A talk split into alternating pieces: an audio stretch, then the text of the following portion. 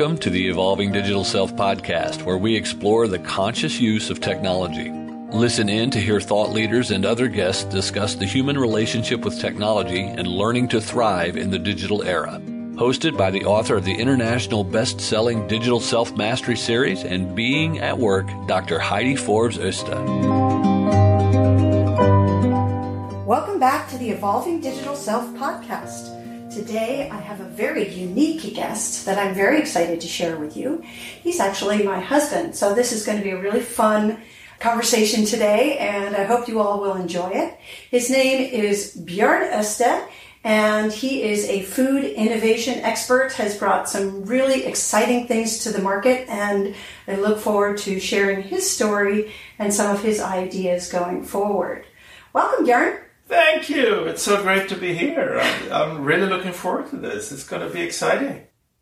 Because I obviously know a lot about your business, how about you tell our audience a little bit about the work that you do and how you came into the space of food innovation? Because you came in from a previous career in technology. So your transition itself is also quite interesting. Well, thank you. Yeah, it's been quite a ride. I really started off my career in the field of computer security.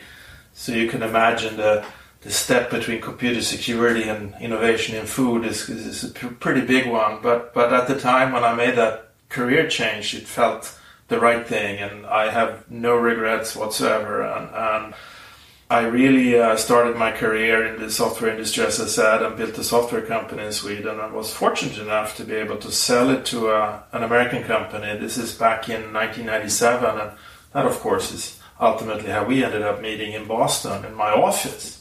But that's a subject for a completely different podcast. but my brother, of all people, it's really his fault, everything, right? He's a professor in food chemistry. And as I was doing my, my odyssey across the world with computer security, he was tinkering in the lab of how, how to make a better milk, how to avoid all the issues that the dairy industry uh, that comes along with the dairy industry in terms of pollution and allergies and, and cost and all that kind of stuff. And that's really, you know, he uh, back in the late 80s, uh, mid 90s, uh, developed a, a, way to milk your oats, to make milk from oats. And, and um, I thought that was just the craziest idea. But, you know, I went one day when I was in London, I went to a little food show when he was introducing it to the market. This is probably 95, 96 and I went into his booth, and there people came in and they drank the product and struck up conversations. It was really amazing to see the passion in everybody and how everybody was so excited about it. And, and, and you know, I felt there and then that this is so much cooler than boring computer. How, how boring can computer security be, right? I mean, come on, give me a break. What, what is it? It's it's really important and, and, fascinating subject, of course, but but you don't get that engagement from the consumers. And also with a product like oat milk, you can actually not only bring a commercial product up, but you can do good, right? This is a product that can help improve humans' health, but not only the human health, it's the health of the planet. I really got sucked into that and fascinated and yeah two years later, I got the opportunity to invest with him. And uh, it's so funny because all people, all my old colleagues in the computer industry, they kept thinking I said that I was leaving computer security, which at the time we all thought was super sexy, right? I Have to remember that. And that they all thought that I went into goat milk, thinking I was going to a farm milking goats, right? It, it, it's really funny, but um, goats and oats is sometimes hard to separate phonetically, right? Anyway, they've soon learned the difference. They've soon learned, come to learn that I wasn't at all milking goats back in a farm on the countryside. We were we were spreading our oats in a very different way. We were spreading oat milk across the world. So that has been my my uh, journey for the last 20 years very active in, in, building what is today known across the world as Oatly. We're in the US, we're in Europe, we're doing phenomenal business in Asia. We launched in China last year, it's going extremely well there. So we've proven that the same, and we have the same message and the same design, and the same packaging, same humor all over, and, and that seems to work. No, no matter the culture, uh, I think that's really fun to see too. So yeah, that that's the the oat story. In parallel with developing oat milk, my brother and I, uh, about 15 years ago, started a separate research company. We call it a venture and that's where we allow ourselves to really play around with all kinds of crazy ideas. We've discovered that the, the, the high tech food, if you like, or innovation in food, is something that is well, all the big food companies basically surrendered that space. Nobody's working with lead, cut through leading development, uh, science based development. Most new food products that are launched are formulations or new recipes of old themes, right? A new kombucha, a new, you know, a new cold brew coffee, a new, a new water for that matter. How hard can it be? But, but we have really identified that if you ap- apply serious, in-depth science, uh, and there's many different aspects of that science. Applying that to food development, and it creates a whole new world. You know, where you combine true sustainability with true health aspects, with true taste, clean labels, no funky additives.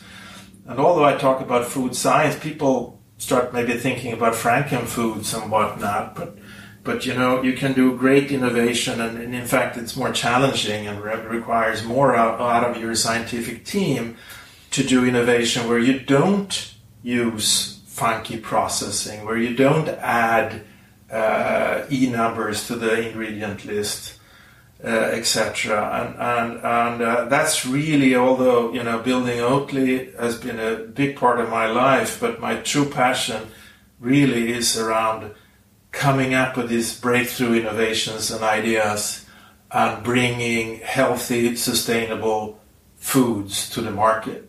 So, in a way, you're sort of like the apple in the food industry, in that, I mean, if you're thinking about it, one of the things that's been really incredible to watch from the sidelines and be a part of at some stages has been this the way that you communicate what you're doing. Because, you know, just like with a lot of technologies, there's so much that can happen on the engineering and on the research and the development side, but if you can't communicate it clearly to your audience in a way that's sexy and fun for them, it can sit on the shelf somewhere. And same thing so with the food stuff. And and absolutely, I think that's something that has been consistently a strong point in the products that you guys have launched. And so I'm curious what you've seen. I, I you know I know that you've hired some really great people that understand how to do sort of guerrilla marketing is what we used to call it.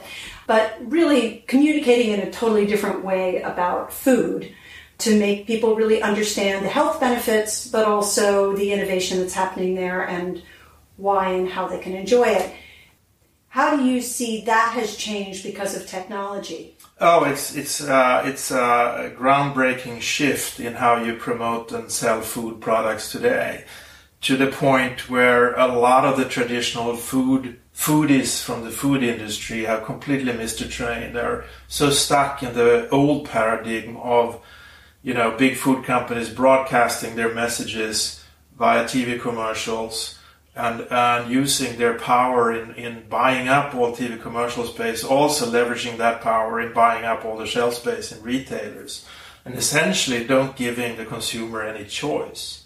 Luckily, that paradigm has shifted very dramatically over the last, I would say, about 10 years now, with the emergence of cool cafes that wants to launch new, fun, cool, trendy products you have uh, supermarkets like Whole Foods that has a promise to the consumers of always being first with all new cool fun stuff.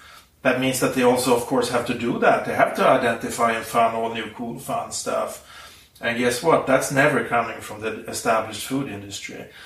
This has led to, and of course, add to that the whole influencer marketing, uh, social media where today I was just watching, as an example, a, a YouTube clip. Don't remember the name of the girl, but my daughter, our daughter, Hannah Maria, watches it with her friends. It's a 15, 16 year old girl from LA that has uh, 7 million followers, right? And she's out there showcasting new ways to apply makeup and comments on fashion trends. And of course, that attracts 15 year olds. In a number of episodes now, she keeps dissing Starbucks because they don't have oat milk, because that's her new favorite thing. And this is not paid for by Oatly. Not paid for. This is happening without Oatly's doing, uh, direct doing, but indirectly, this is exactly the whole strategy we've developed within Oatly to become meaningful for the right consumer groups. You need to not go in and buy influencer space because the consumers see through that now, right? You don't want, oh yeah, that's a paid for, or you know, you don't care. But you need to be clever and be meaningful. So you need to appear and be seen in the right places where your target audience appear. That could be sponsoring, for example, a, a music concert or, or being at the right competitions or just have the right uh, fun language that engages people. So in the case of Oatly, we've learned to be pretty darn good at Instagram, Facebook but we don't have our own Instagram, Facebook pages, or we do, but they're nothing to talk about. It's all about creating a dialogue and be part of creating a dialogue in the social media world that actually we don't, we Oatly in that case, don't, how shall I say, we, we don't orchestrate it. We just playing behind the scenes, pulling the levers and make sure that facilitate that dialogue and that's that's just a new marketing paradigm, right? Uh, as our head of marketing at Oatly says, people, consumers don't want brands. That's, yeah. yeah, it's it's so true, and I think it's also you know really understanding your not your primary market that would be the most obvious one of you know going after the vegans or going after the you know the lactose intolerant, but rather understanding that people want to eat healthy. And so if you give them the opportunity to make healthy choices by educating them as to what's available, and then the other piece that I just I, I think was absolutely brilliant on your team's part was to go after the barista market. Because so if you could talk a little bit about that because I think that it, it's really that was a, a beautifully orchestrated piece because most people aren't aware of the fact that a lot of baristas themselves are vegan, mm. which was sort of something it sounds like you guys learned on the sidelines. But most of the milk consumption in the U.S. today is with coffee. Absolutely, yeah. We uh, we perfected we in in the world of Oatly perfected this uh, marketing strategy back in Europe, starting in 2014 when we realized that we had a, a very unique offering for the coffee trade with our barista version of Oatly if you go after the the high end, again, it's it's a question from from a brand owner. It's a question of being in the right places and being in the relevant places without really peddling or pushing or promoting your product in an offsetting way. I mean, when I started helping out the team here in the U.S. to get the foothold into the coffee trade, right? I mean, I tried to do some sales calls as well and going into cafes, and it, it's just so funny to see that a traditional sales guy cannot sell to a very influential, you know, coffee shop in, in Brooklyn where where the owner is also the roaster and is very passionate about what he's doing and or she is and they decide what they want to sell and serve to their customers, right? So if you come and try to sell something, you've lost the, the whole point. You just have to make sure they choose your product. They feel that they choose you. I didn't sell to them, right? And the way we've done that here in the US is by hiring baristas and people in the field and just having sampling and launching barista competitions and that way get the word out to baristas and then the baristas go home to their bosses and say hey boss this is what we need and that has just uh, you know blown all our expectations on how fast we could roll out the U.S. market. Yeah, it's been amazing to watch, and as we've both been observing, there's all kinds of, in a way, you have sort of this Oatly crisis now in the U.S. because there's so much demand, which I guess is a good thing, at least if, as long as it's only for a short term. Yeah. But um, as we it's we a, know, it's a crisis. It's never a good thing not being able to supply, but you know, yeah. In essence, you're right. It it, it shows. We, we had we had no way to predict the, that the demand would grow this fast. No way. And we're pedaling like crazy now to fill that uh, supply gap, uh, which we will, right? But in the meantime, the market is screaming. And, and you could say that we should have learned because we have exactly the same situation in Europe. We just cannot supply fast enough.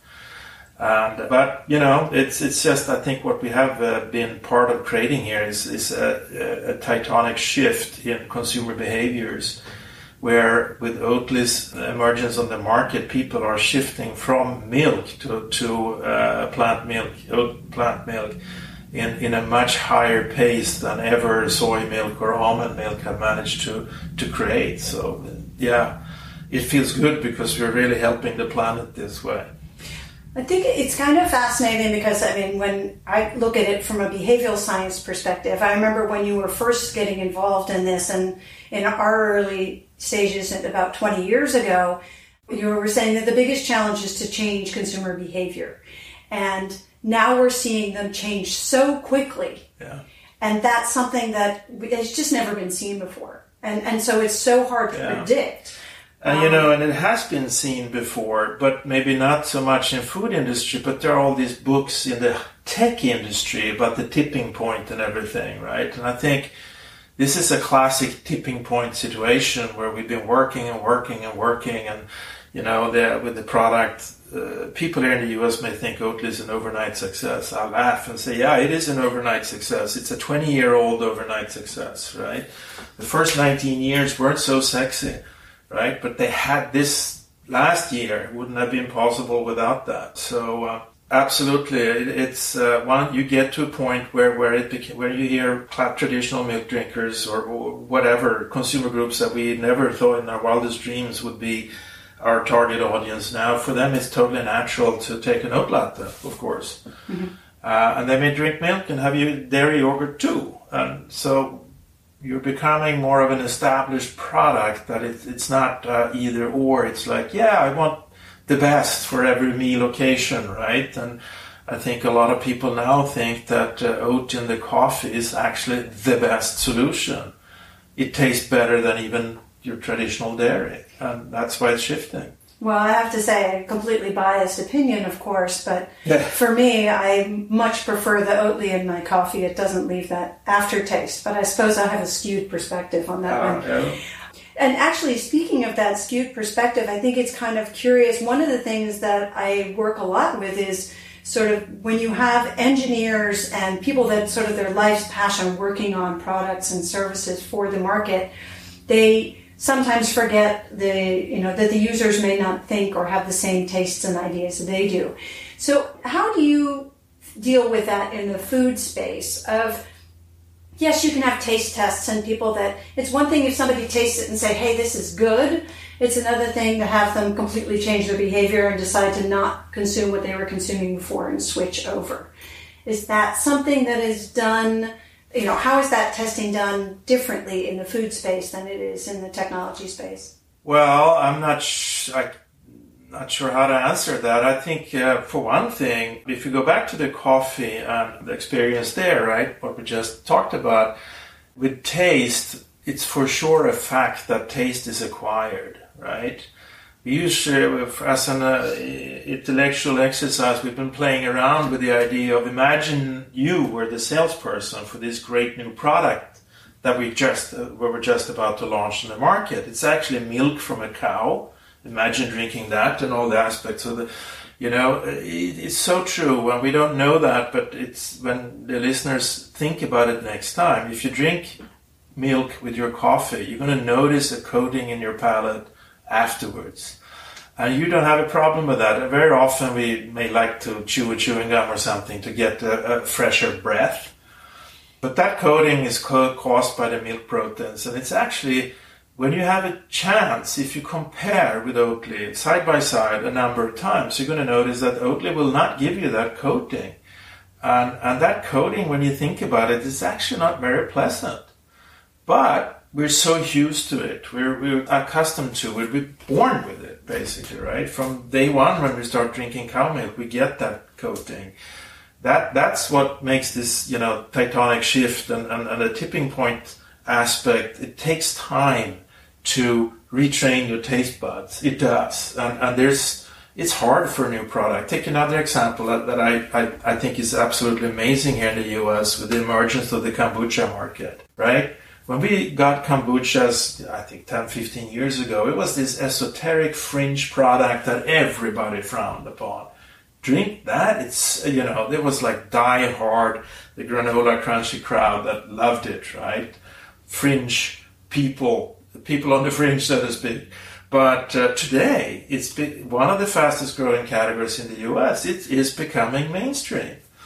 And interestingly enough, the beer industry is investing heavily now. Big breweries are investing in kombucha because both beer and kombucha are fermented and uh, yeah, brewed and fermented. So they have a lot in common actually. And the traditional pure kombucha will indeed contain alcohol. So you could see there that blends, you know, beer. First time you drink beer, it's maybe not such a pleasant experience either, right? It's something we have to to get used to drink. It's fascinating to watch how the kombucha industry is literally exploding and talk about a product that has had a very different taste. Another aspect of the taste is the, the use uh, of sugar everywhere and how we totally mask all other natural flavors with sugars. And uh, the sugar free movement now, more and more consumers start to realize that, oh, this food actually has a little interesting flavor other than sweet. So we've been trained by the big food industry to have sugar in everything, and it essentially makes everything taste ultimately, at the end of the day, the same. So this is a perfect segue to some of the really cool stuff that you're developing now, or have been developing. Actually, it's another that's you know just hitting the market, but has been under research for many years. I see you're practicing your father's advice of patience, patience, patience is how a healthy relationship survives. Yeah. but the can you share a little bit about Good Idea and some of the new products that are coming our way from Sweden? Absolutely, I'd be more than happy to. So, absolutely, you're right. Uh, and my, my, my daytime job, as I say, is running our new company, Good Idea. And Good Idea is sparkling water. Flavored sparkling water just tastes just like a LaCroix or something similar, but you drink it with your meal and it will reduce the blood sugar spike from that meal every meal, whatever you eat, will uh, generate an increase in blood sugar, and, and that's normal, and that's the way it should work. The problem we have today is that we, we get too big of an uptake too fast, and that's due to processed starches and sugars, fast carbohydrates, as we say, and they are we're there's too many of them, and they're everywhere in the traditional food today, and ultimately they are the cause of diabetes, obesity, and all other, uh, you know, blood, high blood pressure, and what we refer to as the metabolic syndrome and, and uh, the associated uh, lifestyle diseases. These are diseases that are all preventable. Preventable if we exercise more and eat better. In America today, there are over 30 million diabetics. There are over 90 million pre-diabetics pre-diabetics have about 50% chance to develop diabetes over the next couple of years, right? It, it's a disaster and we need to do something. And nutritionists and dietitians and doctors and nurses have known for years that it's really simple to do something about it. It's just change what you eat. Eat less sugar, exercise more. It can't be harder. Well, it is really hard to change, as we know, right? So we uh, came up with this idea. Another uh, research group at the university back in Sweden that my brother has been engaged with and involved with for many years. They approached us one day with this discovery that a certain mix of amino acids and the mineral chromium has an extremely potent effect on helping the body regulate blood sugar. We've been looking at that from, from an oat perspective too. So the field was was very familiar to us, but uh, this product has no correlation to oats or relationship to Oatly at all. But uh, we saw such a desperate need for a product like this on the market that we decided to build Oatly 2, if you like, our next company, and take it all the way to the consumer. Uh, we've invested lots of money in it over the years, and we have now launched in the US. We have a team of, I think, eight people here in in the US now, and we're building distribution in retail and food service. And you can buy us online at Amazon.com. And you've been nice enough to offer a discount to our guests on, on this. And uh, for those of you who are listening and are curious to try it, if you go to the show notes, you'll be able to follow the link with the code 2BU30 and it'll give you a 30% discount on your order. And by doing so, you'll be helping support the Evolving Digital Self podcast. So I recommend you try it for two reasons, but I think that you'll really enjoy it. So anyway, that was a little segue, but tell us more. Where where are you going with this stuff? Uh, so we're taking it to uh, nutritionists, dietitians across the country, and they appear in all kinds of different places. We're targeting corporate America through corporate wellness programs. Drink our product for lunch, and you stay awake during the, your boss's boring presentation at one o'clock, right? And no sugar cravings at three o'clock. So it really short-term effects are very potent. Um, you know, you stay energized. But the point is, really, repeated uh, consumption helps uh, suppress your, your blood sugar spikes and your total blood sugar levels and your resting blood glucose levels, and you'll be a lot healthier. Yeah, the reception has been overwhelming among the professional healthcare community, and uh, chances are that your uh, your own nutrition dietitian uh, if you have one, would probably know about us because we've been in many conferences addressing this product to that community. Um, so, uh, uh, but we also have some other fun projects back home in Sweden that we hope to bring to the market here quite soon, just to show you a little bit of the breadth and width of what we do in with innovative high-tech food, as we say. Any of those you can share with us? Well, it's one pet project, I think, in some sense, where we have done something very radical.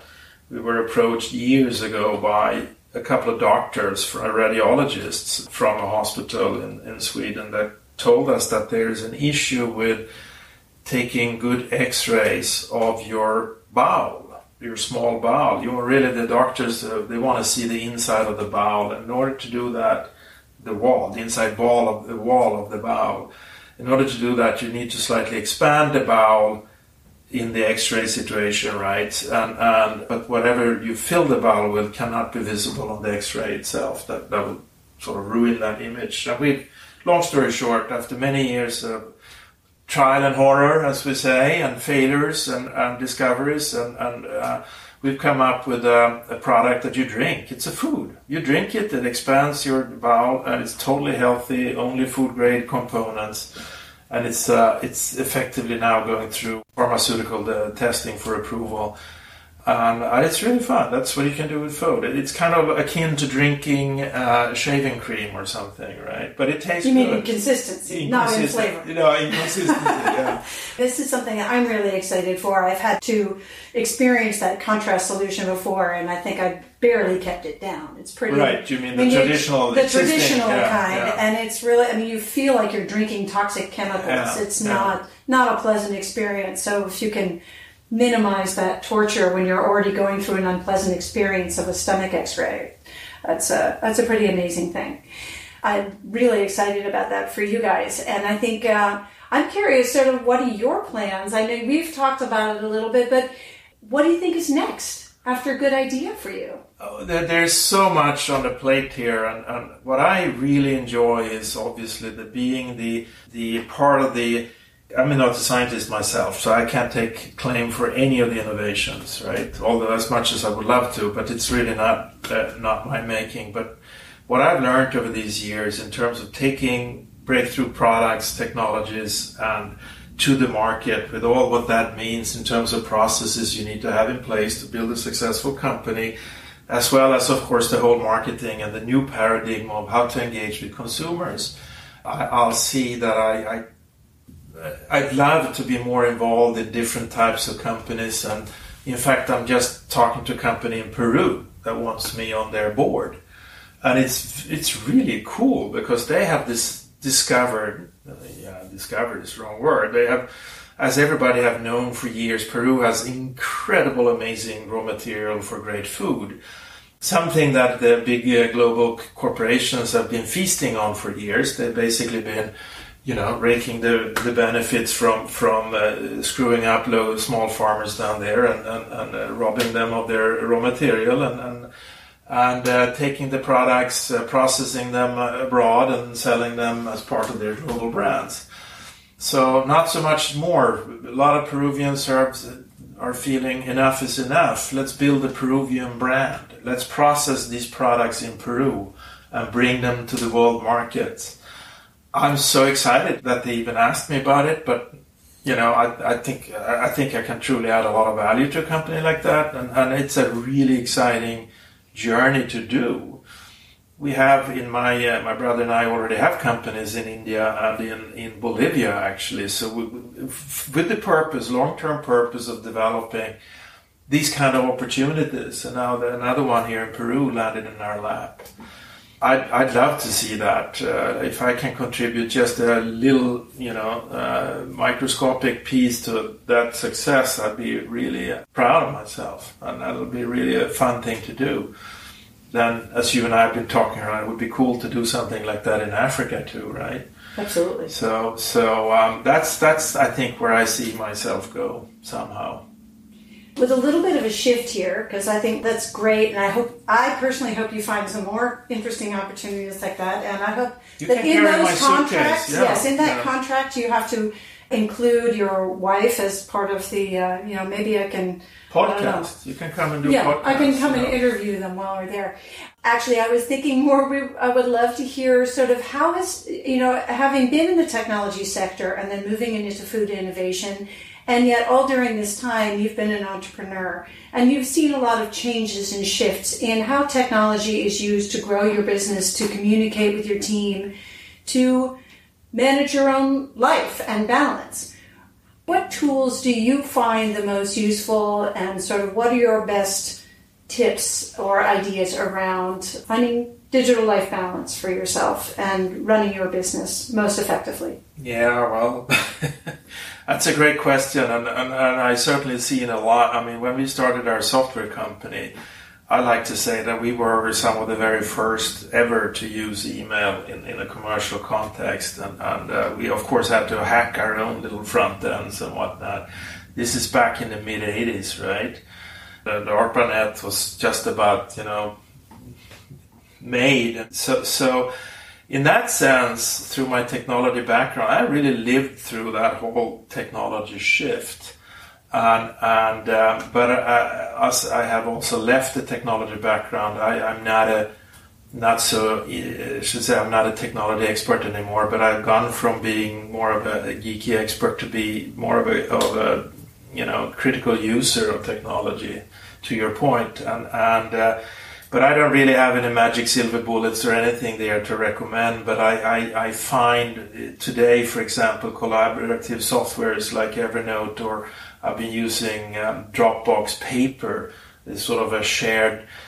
I'm a manager. It's all about keeping information and, and priorities on, a, on top of of mind and sharing that with, with your colleagues in a very easy consistent way so everybody knows what's going on and, and, that's that's a struggle I've had over the years to find optimal tools there's still a lot to be done there but I think collaborative tools like Evernote like Dropbox paper and things like that have, have made has given me a big shift I used to be more sort of, uh, you know, using all the gizmos in, in, my smartphone and whatnot, but I find that often to be distracting and that it takes away from your productivity. It takes away from your watching football time. Yeah, yeah. Well, that that's that's a sacred moment that you need to for re- relaxing and you know refocusing. Right. That's my zen moment when I watch. Some people watch Fuzzy Kittens. You watch football. Yeah, and, and soccer. As yeah, football. Absolutely. We all have our sides, but but um, luckily I married this woman that is a tech geek that actually given me a lot. Oh, you might know her, right? she's given me a lot of advice and help, and, and she's also very good at policing me when I'm not. She's not good at policing me when I'm watching football, but I don't like that part. But otherwise. very effective in helping me testing out new technology, and I'm very grateful to her for that. I'm glad you're grateful rather than irritated. Gosh, I mean, we could go so many different directions at this point, but I think that's a good stopping point while you're still appreciative. Um, anyway, uh, do you have any closing thoughts or anything that you would like to share in terms of? I know one thing that people are probably very curious about because there has been this whole Oatly crisis, for example, and, and, and Good Idea is still just coming out there. How do people find these products and services, or actually in your case, is products? How can they get access to them? Who's carrying them right now, and where's the? What are the best channels if they have to sleuth a little bit? for your products? So if I start with Oatly now, uh, Whole Foods Market has launched Oatly nationwide as of August this year. Unfortunately, they did, uh, despite the recommendations from our side, they bought too little, so they some of them have restocking issues. But it's it's ramping up rapidly, and, and there are many other retailers, regional retailers, that carry the product. Specialty. I mean, if you're on the East Coast, Wegmans is a great place to go if you're down in LA, you have Bristol Farms, and they're, here in the Bay Area. We have Nuggets and you know Mill Valley Market and a, a couple of the locals that, that carry the product, and it, it's going to spread quickly through retail this fall. Uh, but Whole Foods Market would be a, a safe bet. And, and of course, uh, go to our website and there's a list of some 2,000, 2,500 cafes across the country that carry the product. And the Oat Finder. Yeah? Yes, that's the so-called Oat Finder, and it's coming out a new version of the Oat Finder very soon that also lists all the supermarkets. Good Idea drinks you can buy on Amazon. You can go to goodideadrinks.com and buy it straight off our website.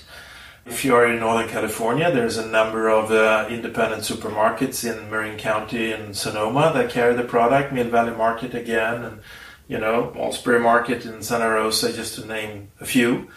But we just basically started uh, selling towards retail in June. So so. Uh, and it takes time with the, for them to do their resets and whatnot. So by the end of this year, I hope we should be in a few hundred stores at least. Nice. And don't forget, digital selfers that are out there, if you are in the food innovation space and you need the wisdom of someone who has some great experience with launching products, you might want to reach out to Bjorn as well because. Please do. I'd uh, love to talk to you and, and uh, come on by if you're in the Bay Area. We'll sit down and have a coffee uh, with Oatly and chat. I'd love to talk to you. Especially if you live someplace and your company is a really cool place to visit and you need someone to do a podcast about it when you're there, right? yeah, right, right, exactly. That, I come as part, part of the package. Part of the package. anyway, I think that's a great place to close. And I just, I, this has been really fun and I will have to do this again because this was just sort of an experience for us to test out. This is the first time I've done a literally face to face in person interview, uh, particularly with someone that I know quite well. And I think it's been a lot of fun and I hope you've all enjoyed it and enjoyed listening. And feel free to reach out to us if you have any questions or you want more information about Bjorn's work and products. And we look forward to talking with you again next week. If you enjoyed the show today, don't forget to rate and share it with others. We look forward to talking to you next week. Bye bye for now. Thank you. Bye. Thank you for joining us for the Evolving Digital Self. Be sure to subscribe on your favorite podcast app now so that you don't miss a single episode. While you're at it, please give us a rating and a review and join the digital self mastery movement to create more conscious use of technology by sharing it and telling your friends. Want to see where you fit on the digital self spectrum and how it might be impacting your business and relationships? Get your free copy of Digital Self Mastery today by clicking on the link in the show notes.